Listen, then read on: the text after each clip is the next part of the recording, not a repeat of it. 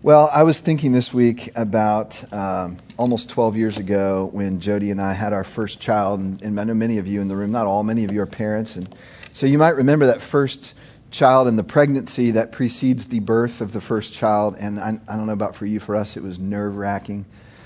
Uh, we'd had a miscarriage prior to that, and I just remember there was always this this sense of, you know, is this baby going to make it? And then the days stretched into months, fortunately, and as the time went on, we, we, we grew more confident that, that, yeah, I think this baby is going to be born. And then as the time got even closer, the, the, the fear sort of waned out a little bit, and it was sort of replaced with this eagerness like, man, when is this ever going to come? And I remember in particular in, in Jody's uh, third trimester, just this sense of, I am ready.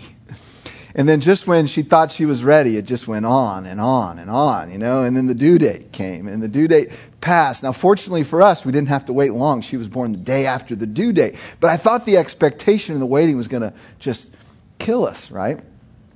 Well, then the baby's born. And of course, those of you that have experienced this, you know, there's no way to prepare yourself for how it's going to change you right? It's different than you imagine. And it doesn't matter how many books. I mean, I remember, you know, she had these books lined up on the shelf, what to expect when you're expecting, and all these different things. But you can't really know what to expect when you're expecting because it's going to be different. And the wonderful thing about having a child is, is not only is there a new person in your family, but your own identity is changed. Right? You shift now to the identity of parent and of course, that's not all you are. You still are the other things as well your wife or your husband, your brother, your son, your worker, you're all these other things. But you now have this new identity as well parent. And that begins to change you. Right? It changes the way you spend your money. It changes the way you spend your time. It, it changes your priorities, the things you care about, the things that, you know, you might start saying things and doing things that you never dreamed about. I mean, I, I remember before we had a baby, and this is like really personal, intimate, but I had this thing about like potty words. Like I just couldn't do potty words. It just grossed me out. And then you start changing diapers, and all of a sudden you're just saying things that you never thought you would say. And you take the bad with the good, right? You take the giggles with the dirty diapers, and it all goes together, and it all changes you. And you come out the other side, and you're like, wow, this is different. In some ways, it's great. In some ways, it's terrible. it's different, and I am different. When Mark wrote his gospel, part of what he was doing was explaining that because this man came, this God man, Jesus, everything is different. You can't help but be changed when you come into communion with this Jesus. And he should know, right? He had conversations, one on one conversations, Mark, John Mark did, with the people that walked with Jesus intimately, right? Peter and others. Jesus changes you. And as I thought about what it was like for me to change as I became a parent to take on that new identity, I thought there's something here that Mark is leading us to in this analogy. In other words, you wait and you wait and you wait, and then it comes and it changes you. This is exactly what happened to the Jewish people who had waited for millennia for Messiah to come. And then he comes, and then he changes. He changes everything. He changes you and me. Everything is different. If you're going to follow Jesus, now I'm talking to us right now, 21st century in this room, if we're going to follow Jesus, there's no part of our lives that's untouched. None whatsoever. Now, we live in this curious place called the Bible Belt. And even though our culture is changing and you know, we feel it in different ways, maybe there's a growing tension, there's a growing animosity toward Christians, we still, by and large, in Franklin, Brentwood, Spring Hill, Nashville area, Tennessee, we're still fairly insulated. And it becomes this idea where it's fairly normal still to be a Christian. Yet I think the danger in that, honestly, the danger for me, is that I would simply just take this Jesus part of my life and fit it in with all the other part of my life and think, well, yeah, I'm, I'm really about the picket fence dream dream. And to the extent that Jesus fits into that picket fence dream, he's welcome. The problem is following Jesus doesn't actually allow space for that kind of convenience. And so, Lloyd, who introduced this series last week, and, and today's message is kind of like part two of the introduction. Lloyd reminded us that as we study this man Jesus, and as we, you know, sort of figuratively walk with him over the three and a half years of his ministry, we can't help but be surprised, and we can't help but be changed. And so, this morning, as we're in Mark 1, verses 9 through 15. I didn't go, invite you to go ahead and turn there in your Bibles if you haven't already. What we're going to see is Jesus comes on the scene with a bang. And because of his identity, and because of his incarnation, and because of his invitation, we are changed. And so that's sort of the outline of the message this morning. We'll look at Jesus' identity, his incarnation, and his invitation. And really, what Mark is doing in this passage, he's answering the question what's so life changing about this Jesus? What's so life changing about his arrival on the scene? And we'll see it's because of who he is, his identity. It's because of his incarnation, that God man miraculous combination. And finally, it's because of his invitation for us. Let's look first at his identity. I want to reread uh, the first three verses of this passage, and Tim already read them. We'll read them again. So let's look at 9 through 11 of Mark 1. In those days, and these are the days of John the Baptist, right? We just heard about uh, John baptizing people. In those days, Jesus came from Nazareth in Galilee. Now, Galilee was up north, and he came down south and was baptized by John in the Jordan. Immediately coming up out of the water, he saw the heavens opening, and the Spirit like a dove descending upon him, and a voice came out of the heavens You are my beloved Son, in you I am well pleased. Now, verse 9 kind of provi- uh, provides the bridge between John the Baptist and Jesus. Now, John's baptism, as Lloyd mentioned last week, was not Christian baptism as we think of it today. John's baptism, and we know this if you, if you jump back with your eyes up to verse 4, John's baptism was a baptism of repentance for the forgiveness of sins. Now, Jesus comes and he has nothing to repent of right? Jesus is the God man, as we're going to see uh, in a moment. Jesus is God's son, as we just saw, you know, the, the declaration of the Father kind of proclaiming, You are my beloved son. What did Jesus have to repent of? He didn't come to repent. Jesus came not for repentance, Jesus came for identification. Jesus is here identified as God the Father, by God the Father, rather. He's identified as the Son. He's identified as the second person of the Trinity. He's identified as this long awaited Messiah. So Jesus comes to be baptized by John in order to confirm his identity. And I think this would have mostly been for public consumption. We know from the other synoptic gospel accounts that that voice that was heard was audible to others. It wasn't just private prayer language between the Father and the Son. This was an audible voice. The Spirit was visible. I think that's what this means by like a dove. We'll talk about that more in a minute. There's actually three supernatural things that happen when Jesus is baptized that confirm his identity as God himself, as the Son of God. The first is the heavens opened. Now, the, the verb there for open is a really strong Greek verb. It's the verb schizo. In English, we get the word schism. So if you have this tearing, this separation, this schism, it's serious. It's big deal. Picture almost like an earthquake in the sky, where, where the sky splits open. Then the Spirit, secondly, descends on him, quote, like a dove. Now, you know, there's all kinds of speculation, and there's, if you look at art, it's usually pictured as a literal dove. It, it doesn't say a dove descended on him, it says the Spirit descended on him like a dove. And we don't know exactly what that means, but there was some idea that visibly you could see the Spirit in some kind of visible form, and it sort of landed on Jesus in, in, in a significant, particular way, and it's described here similar to the landing of a dove. And then, thirdly, the Father's voice spoke. And you know, not only did, did the Father speak, and God speaking is always a big deal, but the Father speaks identity over his son. You are my beloved son. Now, here's the theological significance of this scene, right? This is one of the most vivid pictures of the Trinity in all of Scripture.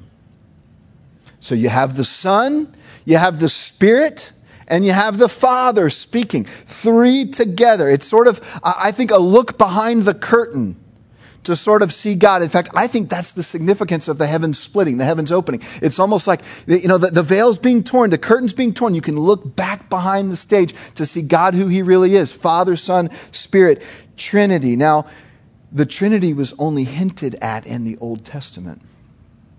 And it's not until Jesus' arrival that we start to fully understand ah, that's what those obscure references to God in the plural will all about. There's three persons, yet one God. There's a mystery of our Christian faith vividly pictured right here at the very beginning of Jesus' ministry. Now, the, the idea with this passage is God is speaking identity to the Son.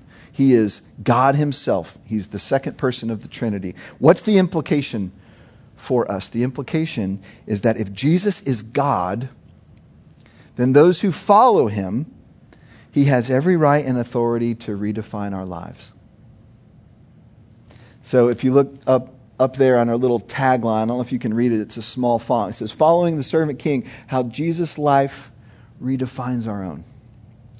And, and this is going back to that analogy of becoming a parent. There's some ways that I didn't want to change, right?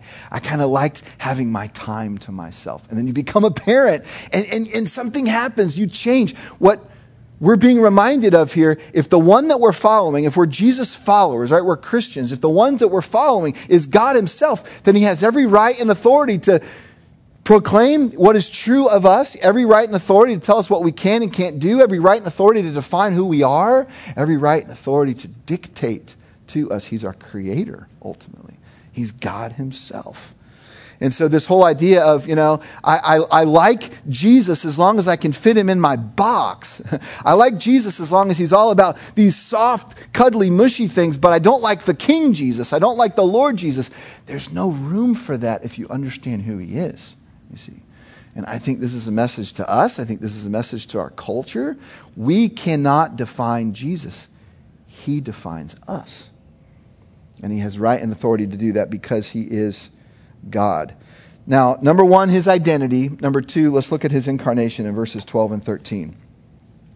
Immediately the Spirit impelled Him to go out into the wilderness. And he was in the wilderness 40 days, being tempted by Satan, and he was with the wild beasts, and the angels were ministering to him. Now, you, you may be asking, what does this have to do with the incarnation? He, didn't the incarnation happen at, at the birth of Jesus? Well, yes, it does. But interestingly, Mark doesn't cover the birth of Jesus. Did you notice that? We meet Jesus just as a fully grown man. So he would have been 30 years old when Mark introduces him to us. What Mark is reminding the readers in this temptation narrative, he doesn't spend a lot of time there, but he's reminding them, is not only was Jesus fully God, i.e., part of that triune God, that Trinity that you just saw at the baptism, but he's also man. He's also human. He, he, he goes out into the wilderness and he's tempted. He goes out in the wilderness and he fasts, right? He's hungry. And I can't help but, but sort of be amazed that right after this incredible, beautiful moment of the Son hearing the affirmation of the Father and the Spirit just sort of beautifully landing on him, he's led where? Into the wilderness. Are you kidding me? It's like the wilderness.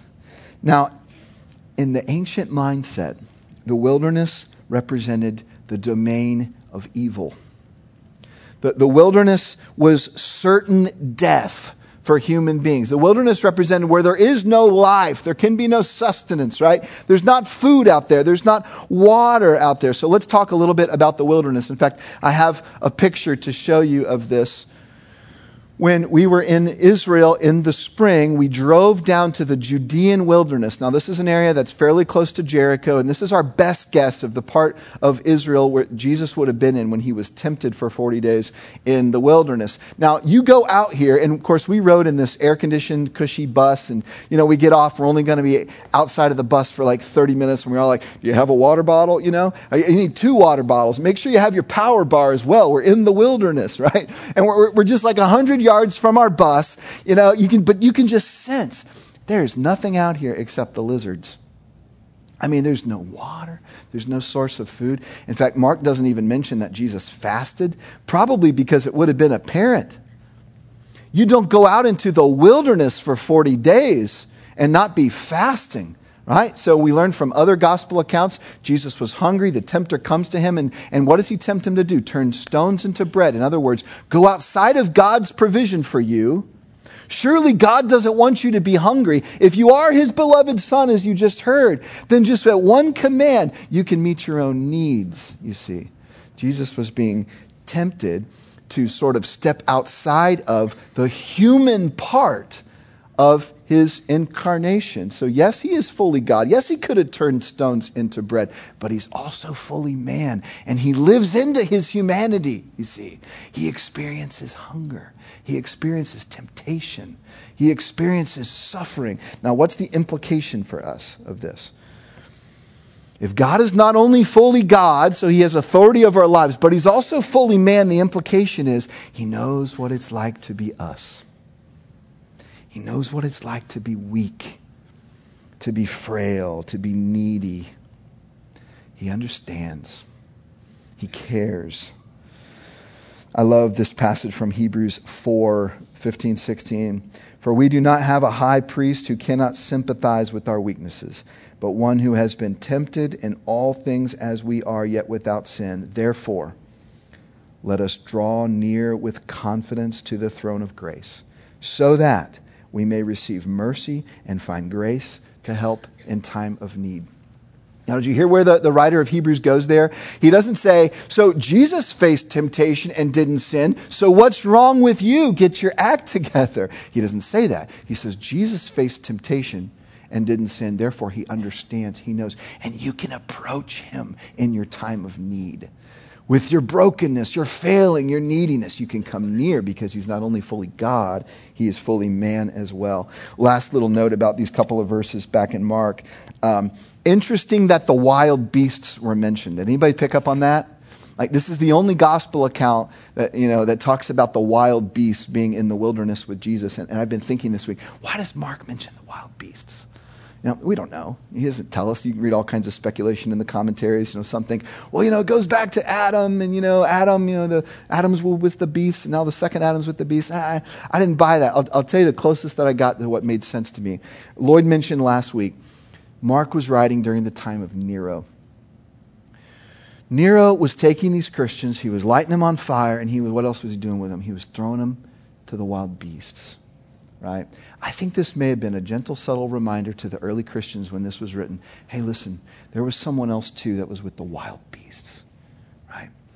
He will be there with you when you get thrown to these beasts, you see. He knows what it's like. Jesus, fully God and fully human. Finally, thirdly, his invitation. So we, we, we talked about this idea that his identity is God. We talked about he's not only God, but he's also human, you know, the incarnation. And now let's talk about his invitation in verses 14 and 15. Now, after John, John the Baptist, had been taken into custody, Jesus came into Galilee. So he goes back up north into Galilee, and this time he's there to begin preaching the gospel of God. Verse 15, saying, The time is fulfilled, and the kingdom of God is at hand. Repent and believe in the gospel. I want to spend the rest of the time we have here together on these verses because they're so alive. They have such meaning for us today this idea of repenting and believing in the gospel, this proclamation that the time is fulfilled, that the waiting is finished. Like it's like the end, you know, you know the, the labor has occurred and the time is fulfilled for something new to begin, this birth to happen. The waiting period is over. Let's break down the words the phrases one by one as we look at these two verses. So let's start with this phrase, the time is fulfilled. These are the very first words out of Jesus' mouth as recorded by Mark. All right, don't let that pass by you too quickly. You know, Mark, Mark is saying, pay attention. The first words that he's going to attribute out of Jesus' mouth, the time is fulfilled. Now, in order to feel the weight of that phrase, you have to put it in the context of both Jewish history and what I call cosmic history. So let me explain what I mean. Let's talk first of all the context of Jewish history. The Jewish people were a people group that, that in their entire history had only had roughly about 80 years of peace and prosperity. So, about 40 years under the reign of David and about 40 years under the reign of Solomon, right? That was it. That was it for them. Those were the, the golden era, the time they look back to, right? And then since then, it was oppression, it was division, it was taken as slaves. It was almost wiped out on more than one occasion. You know, we, we, talked about that with, with the Esther story was one of those occasions where they're almost wiped out. Their homes and their communities had been taken from them or burnt to dust. By all practical standards, they shouldn't even have survived as a people group. But here they still were, waiting, waiting for a promise to come true. Jesus is saying, the time is fulfilled the promised one, the king who will restore that throne of David, who will restore the land, who will restore the kingdom. The time is fulfilled. We'll talk more about what that means and what it means for us in a few minutes. That's the context of Jewish history, right? The time is fulfilled. Now, what about the context of cosmic history? Well, Think about creation. We've talked about this a number of times here if you've been with us the, the, last couple of years. In creation, all things were made right. All things were made knit together. All things were made in peace and harmony, in shalom. But it doesn't take very long. In fact, two chapters later, Genesis chapter 3, everything is torn. Everything is ripped. Creation is marred. Creation is disfigured. And, and we know that ever since then, and Paul talks about this too, ever since Genesis 3, the creation has been groaning so think about labor pains, right? It's groaning, it's painful. Things are just not right. They're not at peace. There's this anticipation, but it's a painful anticipation. Every death that happened from Adam and Eve all the way up to the time of Jesus was a death that said, this is how life ends, and as far as we know, other than a glimmer of a hope, we don't know any different. You see, death was the victor, death was inevitable. There was nothing else to look to except for death. It was just death, and then another death, and then another death, and then another death. And Jesus comes, he says, The time is fulfilled. In other words, something new is going to happen. I'm going to take this pattern of death, death, death, death under the curse, and I'm going to begin to overturn it, you see. I'm going to begin to turn it around. There's going to be something new. It won't just be death, death, death. It's going to be death, death, death, death, death, death. Life.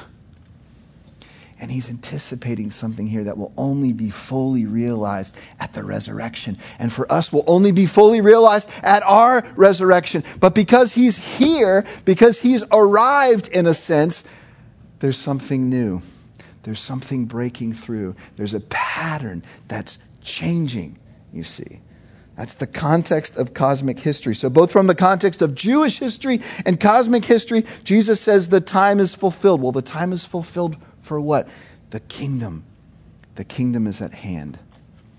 Now, we've got to talk about kingdom. And, you know, we could preach five sermons on kingdom and not do it justice. I only have about two or three minutes, but here's what I want to say about kingdom. J- just like I think there's two contexts for the time is fulfilled, there's a Jewish context and then there's sort of a broader cosmic context. The same is true with kingdom of God. There was a very clear Jewish context. The kingdom that was anticipated, the kingdom of heaven, the kingdom of God, you see it used different ways throughout the scriptures, was a literal and is, will be a literal kingdom where King Jesus will rule on a literal throne and, and, and he will be in charge and his domain will not end. A literal kingdom. Think that way. Jesus is saying something is starting. Now, we're looking around and say, well, where's the kingdom? This is this tension that we live in, right? A lot of the fulfillment of the kingdom is still yet to come in the future, yet there's also some present idea of the kingdom. Jesus says the kingdom is at hand. How could the kingdom be at hand? I, I don't see this kingdom yet, literally, right? I don't see Jesus on a throne, right? I don't see all these exact prophecies being fulfilled yet. What Jesus is saying is because the king has arrived, the kingdom is starting to break through. It's beginning to happen. You have to wait for its fulfillment, but there is a beginning.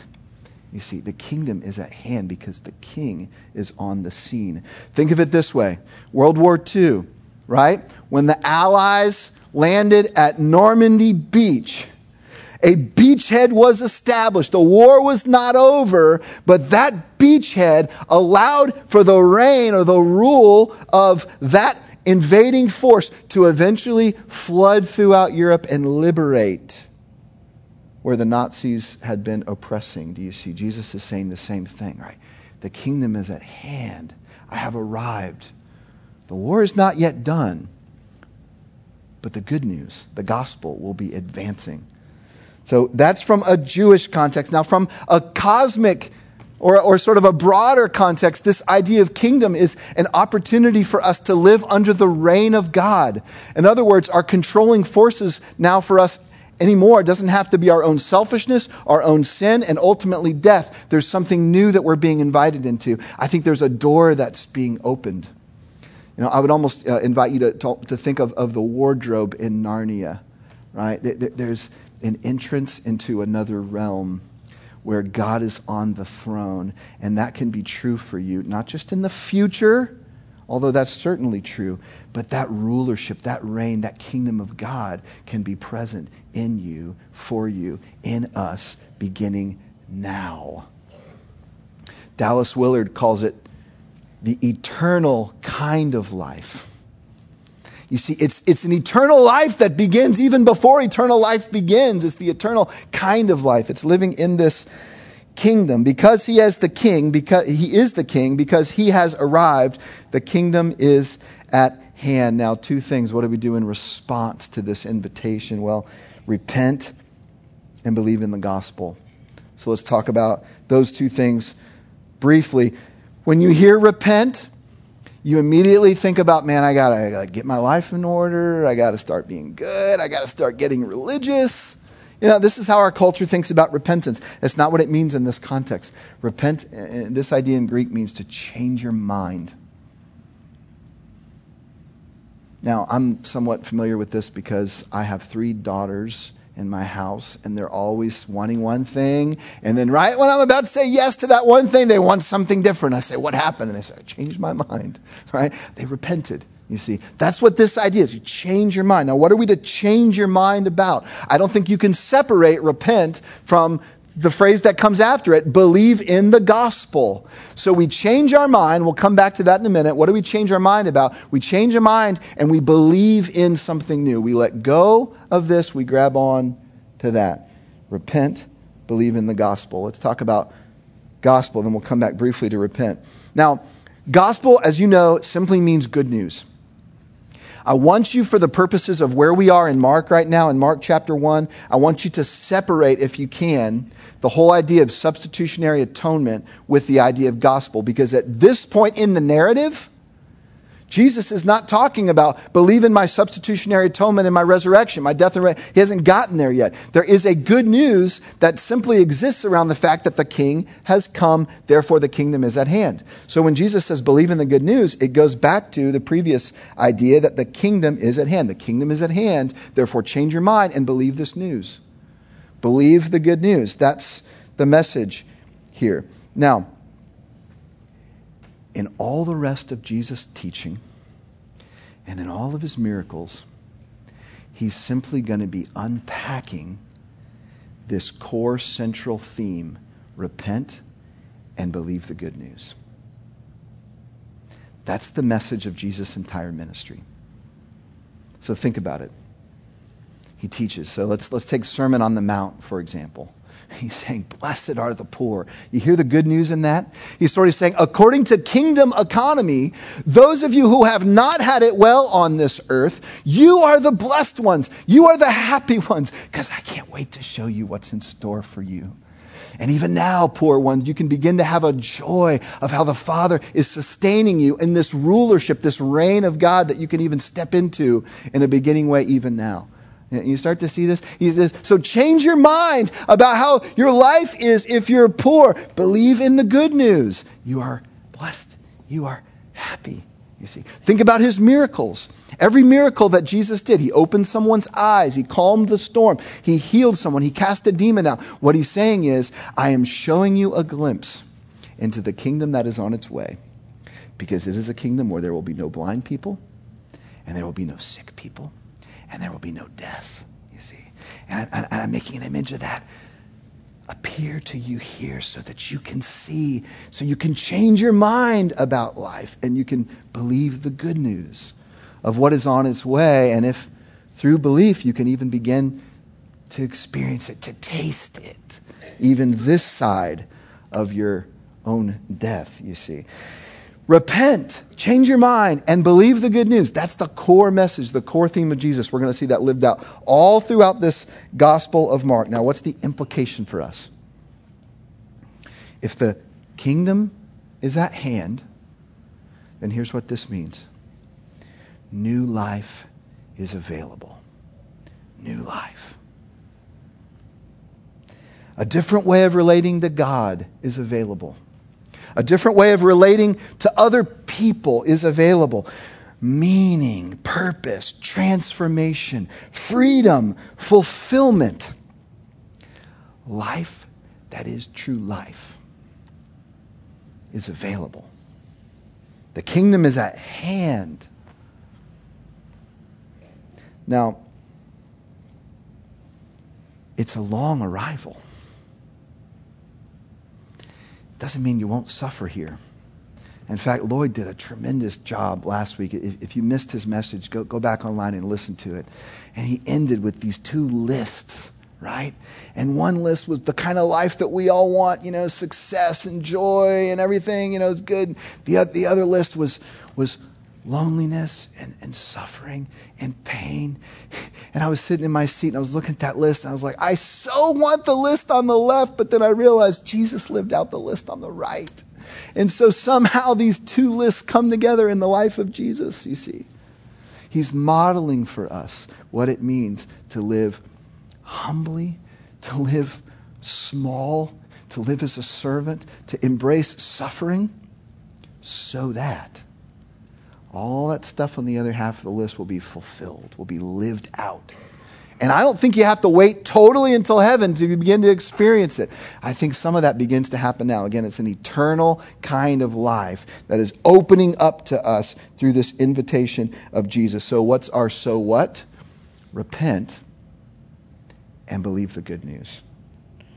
Now, I want to go back to repentance. As we study this Gospel of Mark, there's going to be all kinds of things that Jesus is going to talk about that we need to repent about. And remember what I mean by that change our mind about. So let me give you some examples. We need to change our minds about how righteous we are on our own even at our best, right? Even when we're living out this Christian and we're having quiet times and we're going to church and we're giving 10%, we're just, man, I'm just nailing life. We need to change our minds about how righteous we actually are. Number one. Number two, we need to change our minds about what sin actually is and how it affects us. Number three, we need to change our minds about money and possessions. Number four, we need to change our mind about relationships Number five, we need to change our mind about what the good life actually is. Number six, we need to change our mind about what the, the, the, people that we tend to look down on. Number seven, we need to change our mind about what suffering really is for. And finally, and there's many others as well, we need to change our mind what it means to engage the world. Now, Jesus is going to address every single one of those things. And if we have ears to hear, I think he's going to push against our assumptions even our assumptions as good Christians here in the buckle of the Bible Belt. I think he's going to push against some things that we've been assuming. I think we're going to be surprised. I think it could be uncomfortable at times. I think it won't be that different from when you have a new kid and you're like, man, I like this and this and this, but I wish there were no dirty diapers. I wish I didn't have to wake up at four in the morning. I wish I didn't have to break my routine and give bath time, you see. But you take the hard with the easy and you're changed by it. And this is my prayer for us as we enter into this Gospel of Mark. But not only are we invited to change our minds about some things, we're invited to believe something new. Believe in the gospel. Now, some of you are thinking, well, that's not new to me. I, have been believing in the gospel for, well, for me, since I was four, you know, my own little four year old way. I, I kind of, you know, and, but, but here's the thing about the gospel the, the, the more you hear it, the more you see it, the more you understand it, the more you look at the life of Jesus, the more it just sort of digs down into your heart and does a work down deep, right? It's like a seed, right? This should start sounding like some metaphors that Jesus used, right? The kingdom of God, right? It's, it's, it's, like, it's like a little bit of yeast, right? Or it's like a seed, right? It goes down in the earth and then something starts to happen and, and something beautiful begins to form. So don't say, I got the gospel, I can move on from the gospel. There's a sense that we never do. There's a sense that we never move on. Now, some of you, you'll come to understand and believe the gospel for the very first time, actually, truly, during this series. I believe that to be true. I, I, it gives me joy just to say that. I, have been praying for those of you that will believe the gospel for the first time. In other words, here's what, here's what you need to change your mind on being right before God has nothing to do with what you do. It has nothing to do with, with how good you are, how bad you've been in the past, how spiritual, you know, like religious you are, how often you come to church, you know. It has nothing to do with that. It has everything to do with you putting your trust, putting your faith in the one that did all that stuff for you, you see. That's the gospel. And some of you, when I, when I talk to people in all kinds of contexts, I, I often hear, you know, how long have you been a Christian? Well, I've always been a Christian, right? I grew up as a Christian. I understand what you mean when you say that, but I don't think you actually understand fully the gospel because the gospel says you were born in death. You were born separated from God. And at some point in time, you come to understand the free gift that is yours and you say yes to it.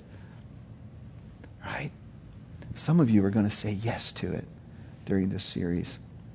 Praise God for that. Others of you will come to see that believing in the gospel is more broad, more comprehensive than just your initial salvation. The way of Jesus is far more exhilarating, interesting, transformative, yet disruptive and uncomfortable than we tend to think it is. And our study of Mark is a big opportunity for us to learn what it means to align ourselves with a new reality, a new kingdom, the door that has been opened. I want to close our service this morning by jumping ahead in the story. And part of the, the danger of, of growing up in the church, like many of you have, is you just know the story so well. You know, yeah, Jesus comes, he's baptized, he teaches, does a bunch of miracles, he dies on the cross, he raises from the dead. Then we can all go to heaven, yay. Right? That's the gospel. That's Mark. Here's what I want to do I want to fast forward to the end of Jesus' ministry. This is how I want us to close. We, we, we looked this morning at the beginning of his ministry, and, and I want to give a look ahead, you know, what we're going to be looking forward to at the end of his message. There's a sense that from the moment Jesus uttered the words, repent and believe in the gospel, he had in mind all that it was going to cost him. You know, he, he had in mind this idea that, that he is access point. He is the way into this kingdom, but being the access point, being the door, being the, the gate to the kingdom was going to cost him everything think he had that in mind. What we will see throughout this journey of the Gospel of Mark is not only did Jesus begin the work the Father sent him to do, he finished it. He finished it. And, and we've been talking, I've been talking this morning about the glorious beginning of Jesus' ministry, and, and we thought it would be a, a beautiful uh, a picture of where we're going to end our service singing about the glorious ending of his ministry because, as we know, he did lay down his life for us, but he didn't stay in the grave. And because he didn't stay in the grave, his words of invitation, repent for the kingdom of heaven is at hand, were backed up, you see. It actually happened. He did change the pattern he did make all things new. He did create a new door where we can step through the wardrobe and say, No, there's something that lives on the other side. It's life that is true life. And I can look to someone who paved the way for me and will not leave me behind when I go to my own deathbed. You see, that's the gospel. So we'll sing about that as we close our service. Father, we thank you for the beginning of this story of your son Jesus and his ministry and recognizing that it, it, it was only a beginning in the sense that we, as a human race, got to see with human eyes the coming of the arrival, but all along it had been happening. Jesus, you are pre existent. You always had in mind that you would be the way for us. But when you showed up and began to teach it, it put it in a visible and audible form that we can respond to in a way that gives us life. And so, Father, I pray for those of us in this room that need to say yes to this invitation, some for the very first time. God, I pray that you'd break down whatever barriers are in their heart, just resistance to change, uh, conceptions of God that need to fall away as they change their minds and believe. I pray for those, God, who are on this journey of transformation through the gospel that years ago, maybe some days or months ago, but for many years ago, said yes to the invitation of life, that understood the substitutionary death and resurrection of your son Jesus. And now, Father, you're inviting us collectively to enter into it in a new and fresh way, to sort of see Jesus with new eyes so that the transformation in us can be accelerated. And I pray that that would be true as we study this gospel. And finally, Father, we thank you for what we're about to sing. And we sing these words believing that they are true and believing that they make all the difference. In the name of Jesus.